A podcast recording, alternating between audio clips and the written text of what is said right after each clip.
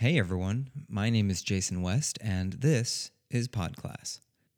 I want to start out this week letting you know straight out of the gate that I have some good news and some bad news to share. But I'll also have some more good news to share after the bad news, so it'll be kind of a good news sandwich of sorts. The good news? Today's episode is a really good one, you guys. My guest, Jacob Roeder, is a Teach for America alum who is about to begin his third year of teaching in Memphis, Tennessee. He's originally from Los Angeles, and his mom has been involved in education for decades. He's also a really great guy who's always been pretty smart, sweet, kind of shy, never afraid to be honest. How do I know so much about Jacob, you're probably wondering? Oh, well, funny thing. I had him as a student when he was in 8th grade. Yikes. If you'll excuse me, I suddenly feel the need to stock up on Boniva and AARP magazines.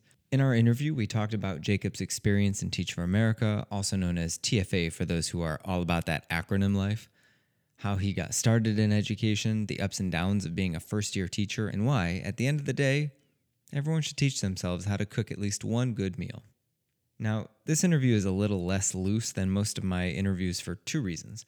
One, Jacob was extremely honest and revealing about his experience as a first-year teacher. Frankly, I was amazed by his bravery. I don't think at his age, after only 2 years of teaching, I would have been as honest and open about my first-year struggles. The second reason is that, as I'm sure you're already picking up on in this intro, I got a little gushy over the fact that this shy little kid has now become this grown-ass teacher man. My emotions clearly overtook my need to be funny. Sue me. Okay, now for the bad news.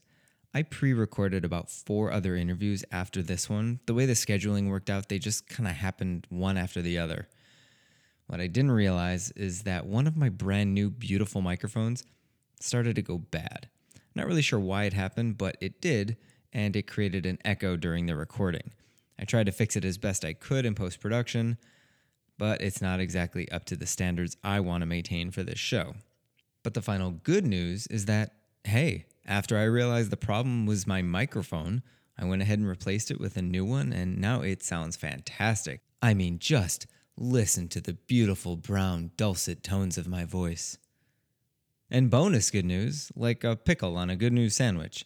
The shows with sub-perfect sound quality are absolutely overpowered by the fantastic guest interviews. I'm telling you, I've got some really good ones coming up. The scope of guests just keeps getting bigger and bigger. So there's my good news, bad news, good news sandwich. And now that you've had your meal, you can have your dessert. But first, a quick fake commercial break. Today's episode is brought to you by Desks in Rows. Desks in Rows, making taking one and passing the rest back all the more possible.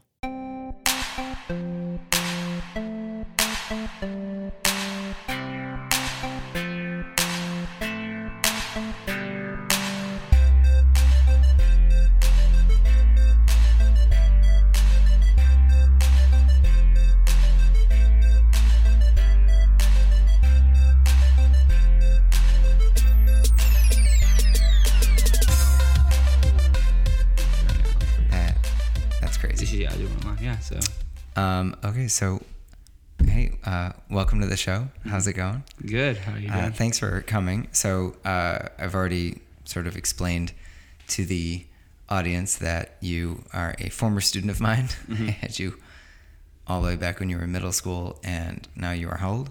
I am 25. Jesus Christ. I do not feel like I have aged that much, and yet here we are, what, 10? 12 years later? 10 years later. Good God.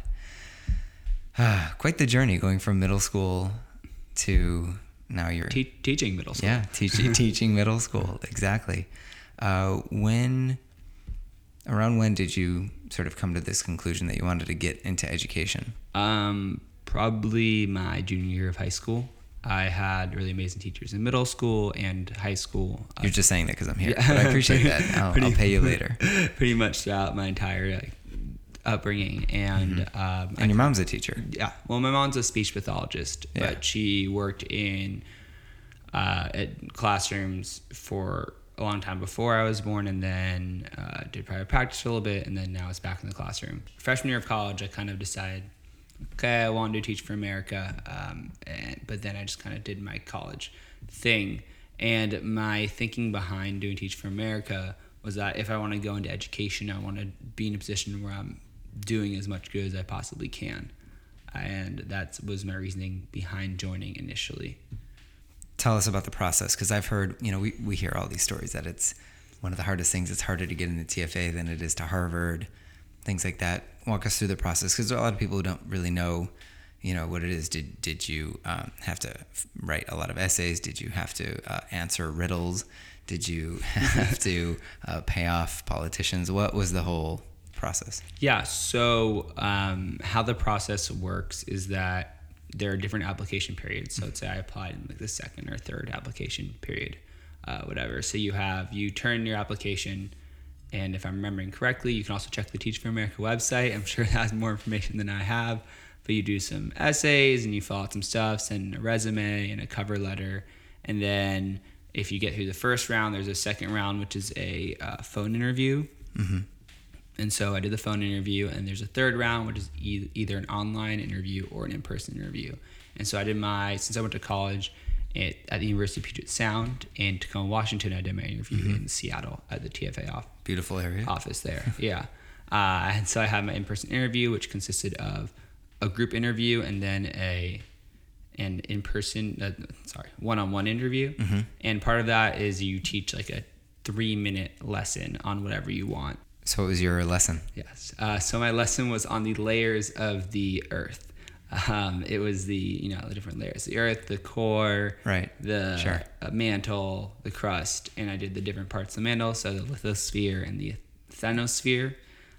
Did you use like a layer cake? You bring this is part bribery, part I wish. Teaching. What I did is I just had a big whiteboard, and I went through and I had a little worksheet where they labeled it and they colored it in. So it'd be like elementary school, and each one was a different color. Did you feel high pressure nerves because you were performing? Because had you ever taught anything before that moment? So I was a camp counselor. Okay. All of college, and I feel like the percentage of teachers who were camp counselors in their life is maybe 100%. I think it's just one of those things we're just drawn to, that world. Yeah. And then also I was in my fraternity in college, I was the member educator. So I did, of course, stuff on that, which is so completely different from teaching in an actual classroom. Nothing is like that. How many people were you teaching? It was one person in the room. Were you doing? Yeah. It was there. I think there were like 2 or 3 TFA people, mm-hmm. and then there were like 8 or 9 other applicants. Oh, so the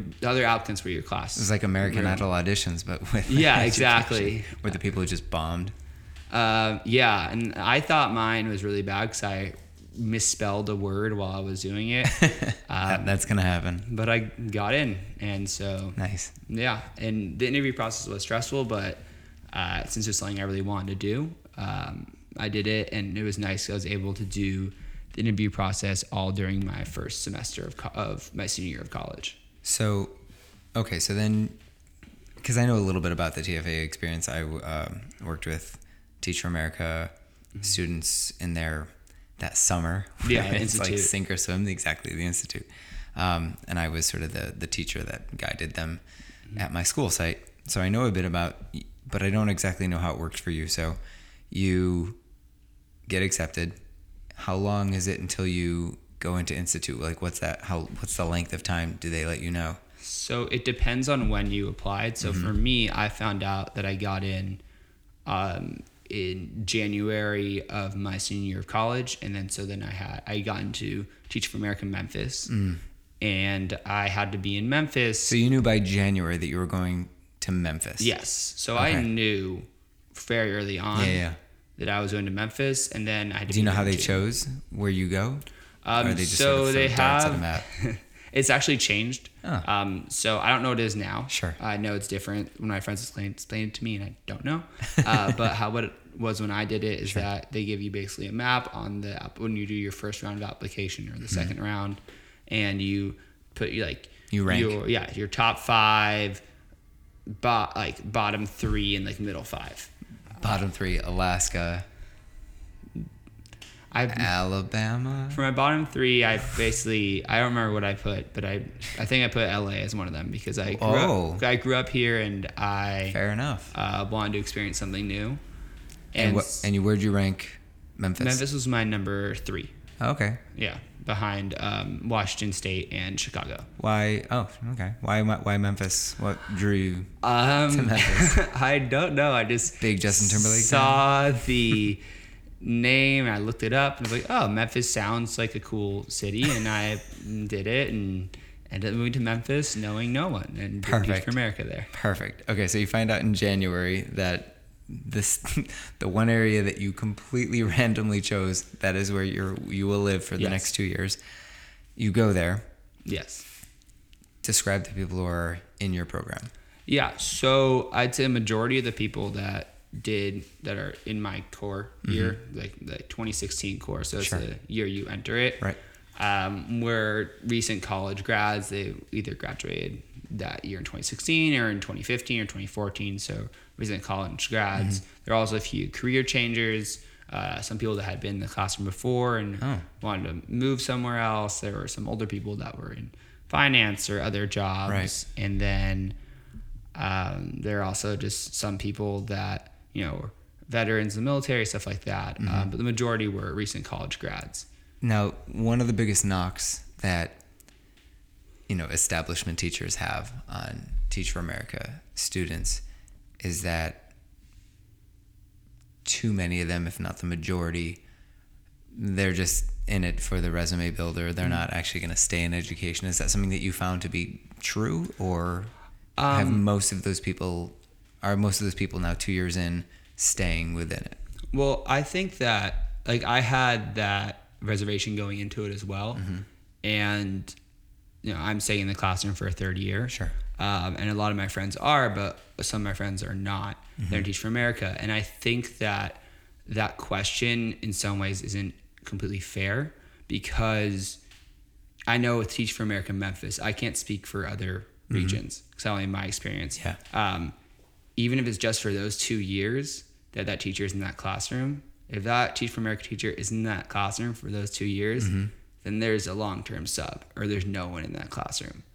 And at least they're getting education. And also you're having these people that have had this experience of teaching in a Title I classroom going into the business world or politics or literally anything, academia, right. having had that experience of knowing the importance of reshaping Title I education in our country so that all kids have access to great education. Mm-hmm. And with that, having had that experience, they'll be able to advocate for that. So I think even if someone is going in there knowing they're not going to teach right. for the rest of their life, or they're going to be, after 2 years, hey, they're going to do their engineering degree or be a doctor. Maybe mm-hmm. that doctor who did Teach for America for 2 years specializes in working in clinics that serve underprivileged communities mm-hmm. or working with Doctors Without Borders, having had that experience. So, yeah. And I think that's important, because we need people that care about this issue of education in all aspects of society if we're going to make any changes in our education system. No, and it's a very valid point. And I think, it's a difficult issue, because it almost, toes the line between working and saving. Mm-hmm. You know what I mean? And so it's like, you look at people who go on missions. Yeah. And part of you thinks it's a wonderful thing that they're doing and they're making a significant impact. And if they don't do it, no one's doing it. And everything that you said. And then there's the other half where it's it's not a tour. You know mm-hmm. what I mean? It's not a thing that you get to say here are the photos of me and these poor, yeah. Brown children that I, saved, quote unquote. And I think a lot of what you and I have talked about in terms of your experience really speaks to the depth and the sensitivity that certainly you obviously mm-hmm. but a lot of your peers have when it comes to privilege and race being sort of parachuted into these communities. Yeah. And working within that, how did you find that transition to go? I would say that in my experience mm-hmm. in Teach for America Memphis, or in Memphis, I'd say 98% of my acquaintances that also did Teach for America with me in my core year have that have got that trainer, have that feeling of this, they don't have this, I'm going to go in and like save these kids. Right. And I think that going, that mentality is very problematic. Sure. It's problematic, and I don't, ways, yeah. And in my experience, it hasn't been that, which is, in my experience, has been really good. Yeah. Are there people like that? Probably. That do Teach for America for that reason. Sure. Yeah. But there are also people that teach, not doing Teach for America for that reason. Yeah. They think they're going to go in and save these kids. They've seen Freedom Riders or Stand and Deliver, and they just think that. Ironically, by the way, Freedom Riders, school I teach at. Oh, really? Yeah. So there's a lot of like, whenever I tell people, oh, I teach at Wilson, it's like, oh, Freedom Riders. I'm like, yeah, that one. That's exactly right. So what is your role within Teach for America? What is your, do you feel like any responsibility for Teach for America now that you are through the program? Do they ask you to come back? Do you volunteer to go back? How does that work? So as of the end of this past school year, I'm officially Teach for America alumni. Mm-hmm. Congrats. Thank you. So now I'm just a teacher. Sure. But I'm a Teach for America alumni, so I have that, network of connections that whether it's in Memphis or around the country. And it depends. There's some people who do like a 3rd year core kind of thing. I have friends that are currently working in the institute that's happening this summer for the 2018 core members in Memphis. There's some people that end up going on to work for Teach for America, but the majority of people that stay in the classroom, they're teachers. And I know I'll always have that network and support of Teach for America, especially my coaches I had. I know my coach I had this year. If I were to text her during this coming school year and say, hey, I need to talk, I need help with something going on in my classroom, she'd meet with me and be able to talk about that. That's a really important thing to have for new teachers. Having someone that and that you trust that can sort of take you under their wing. There are new teachers who all too often are just sort of told, oh, I heard you learned how to swim. Here's the ocean. Yeah. We'll see you on shore. And so to have sort of that stabilizing force, because that's actually the question I was going to ask you is I was going to double back a little bit. So you have your institute where you teach for just like an hour or two in a day.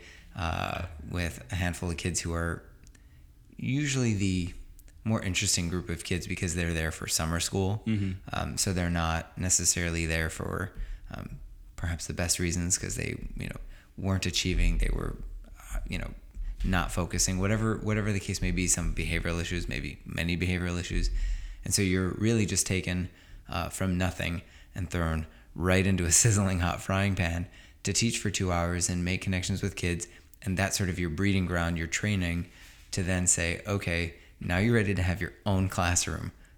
Good luck. I'll see you at the end of the year kind of thing. Describe your first day in your own classroom. So there's this...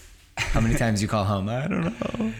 Yeah, the first day was crazy. I'd say in the first week, I kind of did think about that. That first month of school of my teaching, I couldn't tell you exact details from all those days. Kind of just blacked it out because it was that crazy. Nothing prepares you for that first day in a classroom, nothing. Even if you got your master's before, even if you have a PhD in education and never taught in a classroom before, that first day in the classroom, nothing can prepare you for that because it's kind of unlike anything I've ever done. Yeah.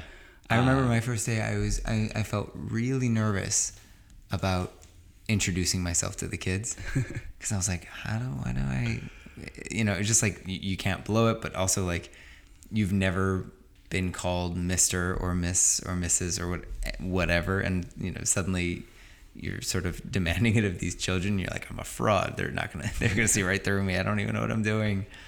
So the kids come in. How many students in a class? So I had between 20 and 30 kids in each of my classes. And I had 5 classes. So, kind of all history, all... Yes. The first part of my first year was 7th grade world history. And yeah. That's all the drama. And the first day was just... I remember the first 2 classes went fine. Mm-hmm. Then I remember my third period, I started to wake up a little bit. You're like, oh no. And then the sixth period, the last period of the day. Always. I just remembered, I just remember kids like actually jumping off the walls and just like, what is happening right now? Well, it's the end of the day. It's still summer out and they've already had their sugary lunch. Mm-hmm. So they are ready to go. Yeah. And that first month of teaching was really hard. Like I said, I kind of can't tell you any specific details because it was a doozy. And I think depending on someone's situation, where they're at, that month's going to be really easy, really hard. For some people, I know it was kind of a honeymoon period, and it was easy. For me, it was kind of, my kids just put me through the ringer right away, because not only are you getting to know the kids are getting to know you.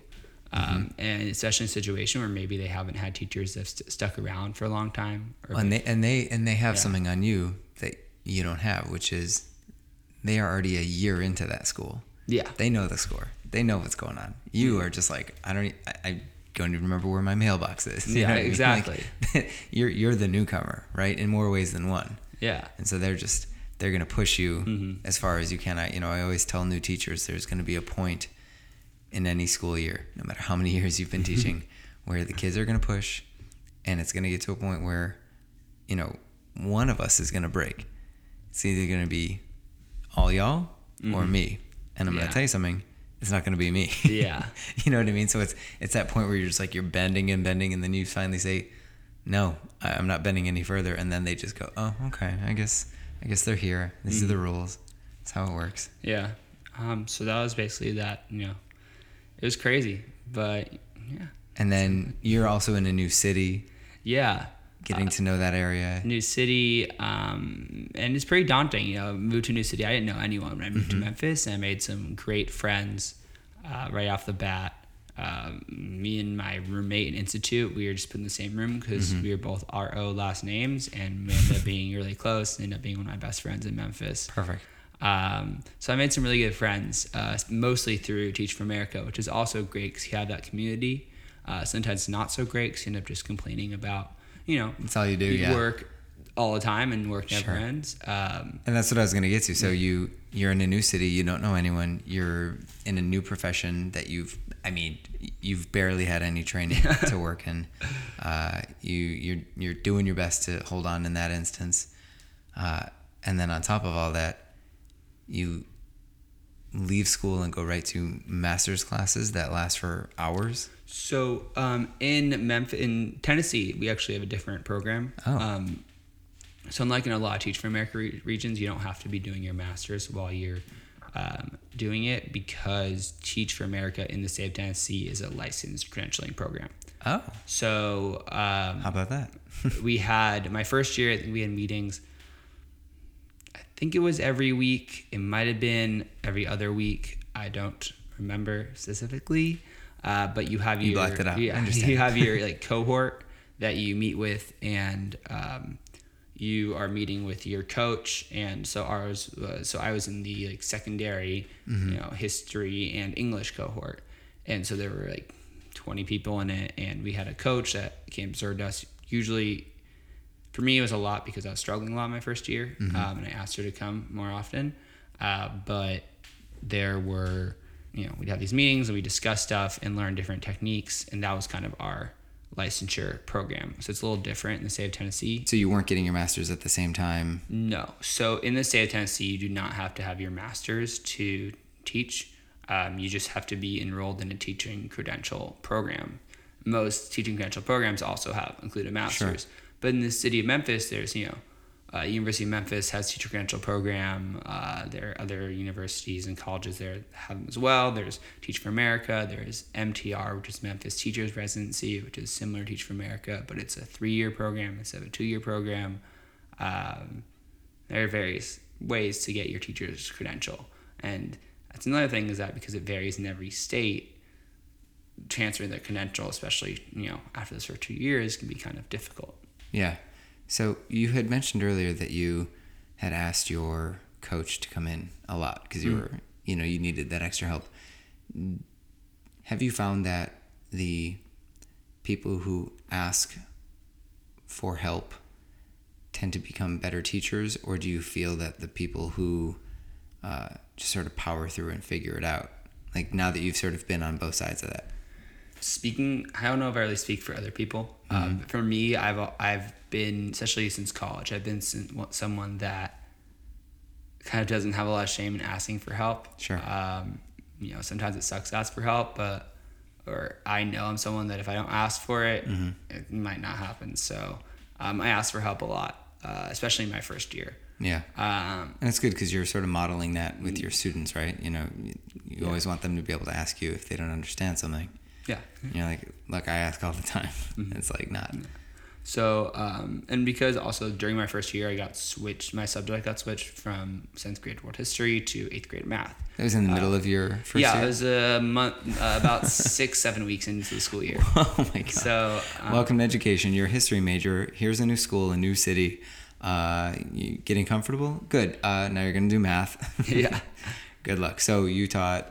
like pre-algebra, I'm assuming? Yeah, kind of. It was just a math support class. So my classes are much smaller. And the 8th grade class I had my first year, they were just an amazing group of kids. Yeah. Like a really awesome group of kids. And I love them a lot. It still drove me crazy, but I love them a whole lot. What prompted the switch? Was it a school thing? Yeah, a school thing. So what happened? Basically is that we had to have a what's called math foundation, which is a math support class teacher. And we had... already had like two, we had, I was teaching all 7th grade for world history, and then we had one teacher that had a 6th-7th split, and the 6th grade had a smaller amount of students, and so they moved him to 7th grade, and then moved me to 8th grade math foundations or math support, because they didn't have a teacher for that, because it was just a sub, and then that's basically why I got switched, and because I had credential in like middle school general subject through my Praxis test, I was able to teach any subject in middle school. How many teachers total at your school?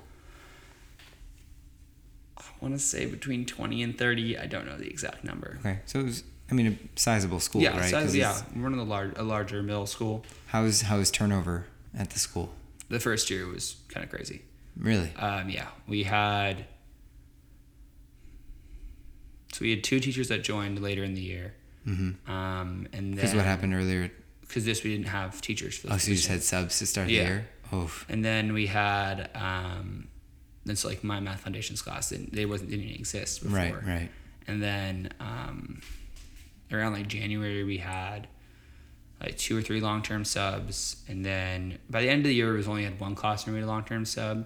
Or maybe we had all our classrooms full, but... I can't really remember. There wasn't a long time we had every single position filled. Again, going back to my first year, because hearing all this is just bringing up all these memories. From the, let's say December of the first year at my school to December in my second year at the school, we had gone through 22 teachers. Wow. That had come and gone. And when I tell you that that school only had 18 teachers at total, I mean, it was just, we lost the entire 6th grade team. We lost 2 8th grade teachers in one semester. It was just like one after the other. And you sit there and you're like, I have been here a year and a couple months, and I am the second most senior person at this school. It's crazy. Yeah. And I can only imagine that sort of feeling, you know, you're new and you're hoping to have, you know, some veterans there to help you, and you're in the foxhole, you know? Well, I will say that at my school that I was at, I had some really amazing veteran teachers that helped mentor me. Like they were really amazing, and they really looked out for me and tried to help me as much as they could, which was really amazing. And they let me come and observe their classrooms during my planning period and gave me tips, and they knew I was really struggling with behavior management, so they'd come to my classroom and, you know, talk to kids for me that they had better relationships with. So when did you start to feel like the behavior management was coming around? So I had this kind of honeymoon period with my 8th graders. The first like month and a half I had them, like October and November, it was just like, oh, this is great. Like I can teach math. I'm so good at this. And when I was teaching, you know, adding and multiplying and dividing and subtracting negatives. which was, you know, I still kind of struggled with in my own math skills. Yeah. And about right after Thanksgiving, there's like, you have like those 2 weeks after Thanksgiving before winter break. Yep. And it was just, ooh, the kids kind of got a little crazy. Yeah. And that was hard. And even call that burnout season. Yes. Sure. And it kind of continued. Like January was fine. Then February for me, February was the hardest month. It was the longest, shortest month of the year. And it's again, it's the great gray beast of February mm-hmm. that I've written about before, where it just. You sit there and you look behind you and you see all the winter break is behind you. Yeah. And you look ahead and you're like, I can't even see spring break ahead of me. And the weather is changing. The kids are, as they say in the Bambi movie, they're Twitter-pated, you know, especially in middle school, where they're just like, you know, they're either crying or yelling or trying to make out with one another. And you're just like, oh, I don't know what is happening and I need to get out of here. Yeah. And then that first year was interesting because I didn't realize like the eighth graders would be as checked out as they were towards the mm-hmm. end of the year, but they were, because they're going to high school next year, they're going to new schools, and they kind of checked out a little bit. And because I think in kind of seeing how I did it, I also checked out a little bit too, because I was teaching something I wasn't comfortable with. Sure. How did you turn it around? At the end of the year, we did end of the year projects, mm-hmm. and we did, in my class, the kids did math, raps, songs, or poems. And with that, we kind of turned it around. So last month of the year of my first year was really awesome, because we like, got into that. And I think it's just like those kids were really great. And they, even though they drove me crazy and gave me a hard time, like they still really, they really cared about me and I really cared about them. And what really, I think, pushed me through the end of my first year was I also was voluntold to coach the... By the way, That should be on every contract for every teacher everywhere, that you will have children, you will have to teach content, and you will be voluntold at least once a week for the rest of your life. Yes. Congratulations. Welcome to education. So I was voluntold to coach the boys' soccer team. And I played soccer when I was a little kid. Mm-hmm. Played intramural soccer in college, fall of 2014 and 2015, and 2014, I guess. 2 years in a row, intramural champions. And so I had some soccer knowledge. And at least I thought I did. And it turns out I had none. I learned kind of quickly. Kids were like, no, this is how you do it. So I had three kids that were really good and really great. And I formed really close relationships with them. And that really brought me back every day, was that soccer team. And we ended up making it to the city semifinals, where we lost in overtime, which was tragic. Heartbreaking, sure. But those kids... You have that bond now. Yeah, I still have a really close bond with them. Sure. Like one of them, this year when I was coaching soccer, he came to my practices like every day to coming out with us, and then... So nice. Now he's in high school, I'm assuming? Yeah, they're all in high school now. And then another kid who I went to one of his games, and we're still really close. It's really nice. So those relationships are really awesome, and kind of those little things, it's the little wins that really kept me going and still keep me going. So second year, much better than your first, smoother? In some ways. I'd say it started out smoother. I had my systems, I was like going with it, and I started to struggle when I saw that my data wasn't where I wanted it to be. Mm. And I think I focused too much on it, which like happens. And the tests that we took were kind of remade by our district, and so they were difficult tests. Yeah. And my behavior management circles kind of came back, and that's kind of like with the content and the lesson planning. Like I'd say I have that down pat. Like that's easy for me at this point. But it's kind of like my first year over again, because I was teaching different subjects. I technically hadn't really taught world history, because the first 2 weeks of the school year, really the first month of the school year, is just teaching the kids how to be in your classroom, and not much content gets done. And so my experience in world history in the first year wasn't that much, and so my second year was kind of like a first year all over again, which was hard.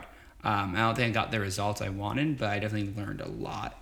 I always say it takes 2 full years to work the kinks out, and by your third year is when you start to feel like you're really clicking on all cylinders. You know, your first year, you're sitting there, you're making it up as you go. You're like, I don't know what I'm doing.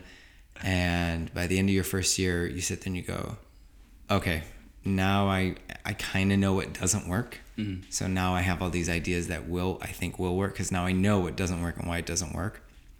And then you go into your second year and you do all the things and you sit there and you go, oh, I know kind of what works, but I also know why the things that I thought would work didn't work, or why they didn't work at that order. Yeah. And by the time you get to your third year of anything, whether it's teaching, art, whatever it is, living in a city, you're really hitting your stride and you're starting to figure it out. And one of the hardest things, especially for a new teacher, is, you start and you feel like, okay, I'm growing, I'm getting there. And then you're set back when they say, oh, we're going to actually have you teach a different subject altogether. Yeah. And you're like, oh my God, it's exactly right. You're like a first year teacher all over again. And that happens no matter how many years you've been teaching. You can be teaching 10 years mm-hmm. and they give you a new subject, and you end up feeling like a new teacher all over again in a lot of ways, because you're like, okay, well, I've got my, my systems, my behavior management, but at the same time, I just feel like I don't know what the hell I'm doing mm-hmm. with these lessons. Like I used to be good at this. And so it, that is something that will come up, and it sounds like you're really reflective, which is a really, really important skill to have as a teacher. And, and the fact that you care and you keep coming back, I think that's, you're 90% there, you know what I mean? So you are now, you have elected to stay in Memphis. Yes. Because you love the city so much, you love the school that you were at so much. I was trying to maybe move back to LA, I teach here, mm-hmm. and that didn't really pan out. And I'm still don't really know what my future holds. Sure. Whether it's taking education or going into academia or doing something completely different. Mm-hmm. Don't really know right now. But I decided that I want to teach for a third year, because I felt like that, that first year was kind of just, really crazy. Sure. Didn't really know what was going on. And I kind of wanted to see, how I can improve and maybe better at this. So I'm actually moving to a different school, a smaller charter school, so that I can, work on those skills that I want to improve on and just see how it goes. Nice. Well, I can't believe that you are going into 3 years post-college. That's crazy. I feel about 1,000 years old, so thanks for that. But, man, I'm really proud of you. And just, keep on keeping on. And, whether you decide to stay in education, you'll get there, because, like I said, the reflective practices and caring the way you do, mm-hmm. that's going to carry you. And if you don't decide to stay in education, it sounds like this experience, if anything, has really broadened your view on the world, and you will be able to leave a more positive mark on the world for it. And that's all we can really ask for. And I know that's kind of sappy to say, but, I'm feeling a little sappy. I got a former 8th grade student sitting right in front of me, grown-ass man, talking about education. So, congratulations. Thank you. You ready to do some games? Yeah, let's do it. All right, so we're going to start with our first game here. It's it's not so much a game as much as a sort of living fantasy. That sounded way dirtier than I meant it to, and we're just going to move right along, and, maybe I'll edit it out. It's called Build a School. Mm-hmm. We got Build-A-Bear. I have a 2-year-old, loves herself some Build-A-Bears. Basically, the idea is you have a school. Mm-hmm. It's the Jacob Roeder School. I don't know why they've named a school after you've been a teacher for 2 years, but hey, this is your world. We're living in it. And you can redesign any one element of a school. Okay. What would it be? It could be something as, systematic, like no detentions, or it could be something structural, like water slides in the hallways. Anything you want is fair game. What is it that you are going to redesign? Okay, so the one thing that I redesign is that testing is not as high stakes as it is. Oh. 'Cause this, I can, pick anything I want.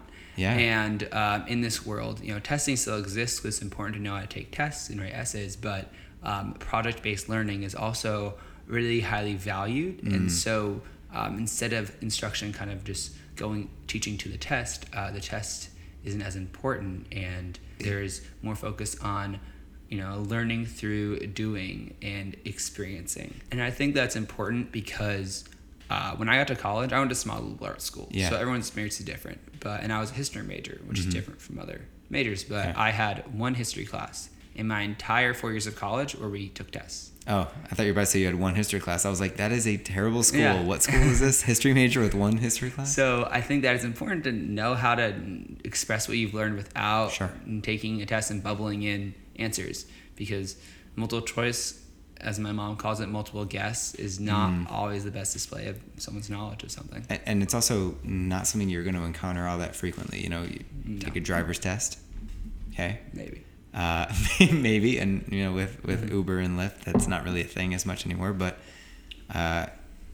yeah, there aren't, you know, yeah, of course you take MCATs and the bar and all that. But generally speaking in life, you're not going to just encounter one test after the other. So, I think that's great. I'm all about PBL, and I will definitely come and work for you at that school. All right, so we're gonna move on to our next game here. Again, not a game. I really need to work on my phrasing. I don't know why I keep calling them games. It sounds more fun, but segment. Yeah. Next segment is gonna be your best teacher story, and you've been extremely honest and open here, which is wonderful because so many teachers are really reticent to share, you know, their struggles and the areas where, you know, so publicly displaying their areas for growth, which has been wonderful. But now is your moment to shine. Tell us, what is your best teaching story? Okay, so this student who I had this past year, who she's very smart, brilliant, but just never did her work ever. Like, drove me crazy in class. It drove me crazy. Just, you know, anything that you can imagine a student doing to drive you crazy in class, she did it. And what was her first name? Sarah. Okay, so there's Sarahs everywhere you're gonna go. Yeah, teaching everywhere. Yeah, at least one. If you only have one, you're good to go. Yeah. So Sarah. was wild kid, and she kind of drove me crazy all year. And during Teacher Appreciation Week, she was in my advisory, and during my advisory, I was just like, okay, everyone's gonna write like 5 little notes to teachers in the building, and I'll pass them out. And they were like, okay, and they're writing their notes, and she gives me, so here, Mr. Roeder, this one's for you. And I open it, and it just says, "Thanks for putting up with me." Oh. And it's just, yeah. And then, I don't know what's sweeter, the note or the fact that she calls you Mr. Roe. And it was kind of like, oh, she gets it. Yeah. And like after that, the last like 3 weeks of the year, she was just like great in my class. But it was just really sweet. Yeah. And you know, and it's, you learn as you go along with in education that you are going to have kids that will push you and push your buttons, do everything they can to push you away to see if you will eventually give up. Yeah. And once they come to realize that you're not going anywhere, then you might as well adopt them, because they will love you forever. You know what I mean? I had a student who, you know, he just, oh my God, this is 2 years ago. I was like, would not do any of his work, was just such a goofball, wouldn't do anything. Oh God, no, it was last year. Oh man, I'm already so old that I can't like keep track of my ages. And he, you know, and I went up to him and I was like, Arturo, you know, you must love my class so much that you're not going to do any of this work, and you're not going to pay attention. You're going to end up having me as a teacher again next year. Is that really what you want? Whenever I give feedback like that, by the way, I always do it with a smile on my face, so I make sure I don't feel too bad. But I do that, and I go, and he goes, yeah, kinda. And I was like, like, buddy, that's really nice of you, but no, like, get the heck out of my class. Like, move on. And then, you know, I see him in the hallways now, and he's just like, it's amazing what a difference a year makes. Oh, hello, Mr. West. How are you doing today, sir? I'm like, who are you? Where was that boy who like could not stop, you know, hitting himself with the book to make every kid in the room laugh? And they grow up. But it's still, you'll keep that in your heart. Little wins. That's nice, yeah, and you'll remember that when it's you remember when you have your rough days for sure. Yeah. All right, we are almost at the home stretch here. We have one final, and I'm not going to call it a game this time. Okay. one final segment called Teach Yourself, based on the wonderful Treat Yourself of Parks and Rec. Yeah. You know, we all have our things. I am a lover of tea. It's my one luxury item that I don't feel bad about getting, and whenever I'm having a really good day, I reward myself with like a really good cup of tea. Mm-hmm. Or if I'm having a bad day, I reward myself with a really good cup of tea. It's just something that makes me feel good. It soothes my soul. It makes me feel happy and super centered. Everyone has that. Mm-hmm. Teachers more than anyone I know need it. What's your thing? So this one's sound real lame, but when I need is it more lame than a cup of tea? No, maybe. No, maybe. When I have one of those days, I have two things I do. One, for a while, my thing was to watch Criminal Minds on Netflix because I can just zone out while I'm watching that show. That's one thing. And then recently I've noticed that something that really helps me just kind of find my center is cooking. Oh. I've gotten really into cooking, watch a lot of cooking videos on YouTube and follow some Instagram chefs, which I guess is kind of weird. But who's your favorite follow? There's this, he's on a Tastemade called Frankie Celenza, and he just has really great recipes, and I've made a few of them. If you ever look at my Instagram, you'll see a few of those pictures of recipes I've made. And they've been a big hit with my friends and my girlfriend. They really like my cooking. So nice. I've noticed that cooking is kind of... So apologies to the audience, but we're going to get real inside for a second. Do you follow Lindsay? From my middle school class? Yeah. No, I haven't spoken to her in a long time. So Lindsay has a massive cooking Instagram following. Really? It is crazy. It's no idea. Many, many thousands. She's it's crazy to see all of you, and forgive me, all of you kids, mm-hmm. Growing up and blossoming into these fully formed, highly successful, wonderful people who are making a difference in the world, like you, who are putting out content on Instagram that thousands of people are following. I'll probably cut all that out. What's your favorite dish that you cook? Ooh, boy.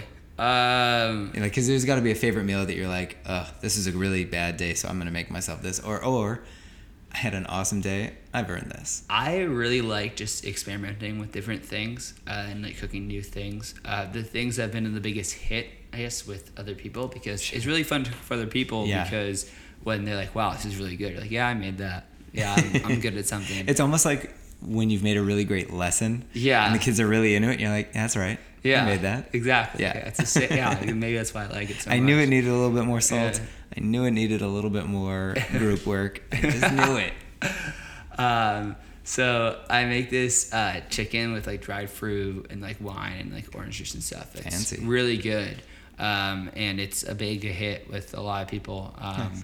I guess it's my favorite thing to cook, but I really just experimenting, cooking new things, because it's kind of you can just do whatever you want, and usually it turns out good, sometimes it doesn't. Kind of just teaching, I guess. That's right. Perfect. Love it. All right, so it's about that time to say goodbye, which makes me very sad because I like catching up with you. Yeah. But the last thing I want you to do for the listeners is, why don't you give our listeners a homework assignment, something that they can do between now and the next time they listen to this show. What's a homework assignment you can give our listeners between now and next week? I would say even if you cook regularly at home or you don't, I'd say find a recipe online that looks really good. Even if you think you're not a good cook, try and make that, because all it takes is starting that one recipe that you really like to get you really into cooking or really into making. Is there a gateway sort of genre of food? I'd say that pasta is kind of pasta isn't easy to make, but it's something when you're making a sauce, it's kind of easier to do.